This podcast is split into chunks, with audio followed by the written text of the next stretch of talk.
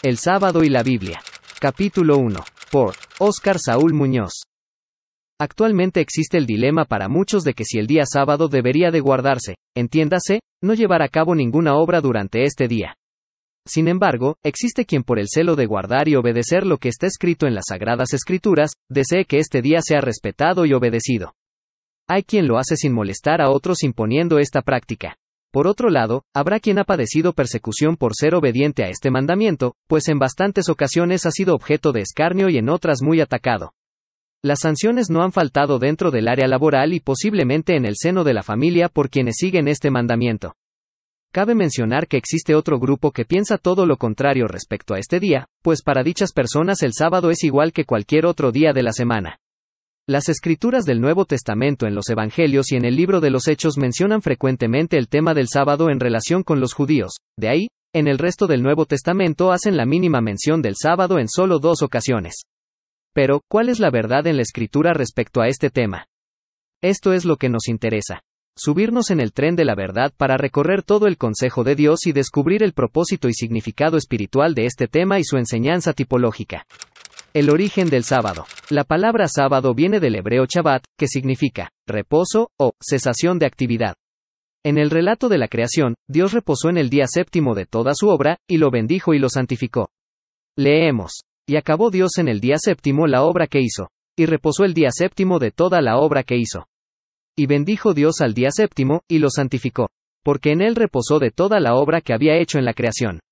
Génesis capítulo 2 verso 2. Algo muy interesante es saber que el sábado o día séptimo de Dios, vendría siendo el segundo día del hombre, pues el hombre fue creado en el día sexto de la creación, y es fácil hacer cuentas para entender que el hombre no reposó ese día. Notamos que Dios cesó de hacer la actividad de crear, es decir, Dios reposó de sus obras. No que estuviera cansado, más bien fue concluido su trabajo de la creación en siete días. La creación fue completada perfectamente, y siendo el día séptimo, Dios bendijo y santificó ese día, el cual vendría siendo el día segundo del hombre en su existencia, así podemos ver que el día que Dios santificó fue el segundo día del hombre. El sábado como institución. La primera mención de la institución para la nación de Israel de un séptimo día de reposo se halla en Éxodo capítulo 16 versos 23 al 30 en donde dice, En el sexto día recogieron doble porción de comida, dos gomeres para cada uno. Y todos los príncipes de la congregación vinieron y se lo hicieron saber a Moisés. Y él les dijo, esto es lo que ha dicho el Señor. Mañana es el santo día de reposo, el reposo consagrado al Señor. Lo que habéis de coser, cocedlo hoy, y lo que habéis de cocinar, cocinadlo. Y todo lo que os sobrare, guardadlo para mañana. Este acontecimiento se llevó a cabo cuando el pueblo de Israel murmuró contra Dios y contra Moisés diciendo que solo Dios los había sacado de Egipto para hacerlos morir de hambre en el desierto, lo cual indignó bastante a Dios. El pueblo prefería volver a ser esclavo en Egipto, argumentando que aunque eran oprimidos, gozaban de comer carne todos los días en ese lugar. Moisés les dio instrucciones de parte de Dios de recoger solo la porción de un día por familia, previamente habían sido saciados de carne de codornices, y luego lo que hoy en día conocemos como el pan de Dios, el maná. ¿Qué significa? ¿Qué es eso? Y esto de recoger solo una porción de un día era para que Dios probara si el pueblo andaba en su ley o no. Parte de las instrucciones consistían en preparar el doble en el día sexto de lo que iban a recoger cada día, esto con el propósito de que no salieran a recoger en el día sábado. Algunos recogían cada día más porción y otros menos, y no sobró al que había recogido mucho, ni faltó al que había recogido poco, cada uno recogió conforme a lo que había de comer. Moisés les había advertido de que no guardaran para el día de mañana, lo cual no obedecieron provocando que se criaran gusanos y apestara solo estaba permitido recoger la doble porción de comida en el día sexto, y así lo hicieron durante 40 años antes de entrar a la tierra prometida. El sábado en el cuarto mandamiento. Encontramos en el Decálogo divino el mandamiento por parte de Dios de guardar dicho día. En Éxodo capítulo 20 verso del 8 al 11 dice, Acuérdate del día de reposo para santificarlo. Seis días trabajarás, y harás toda tu obra.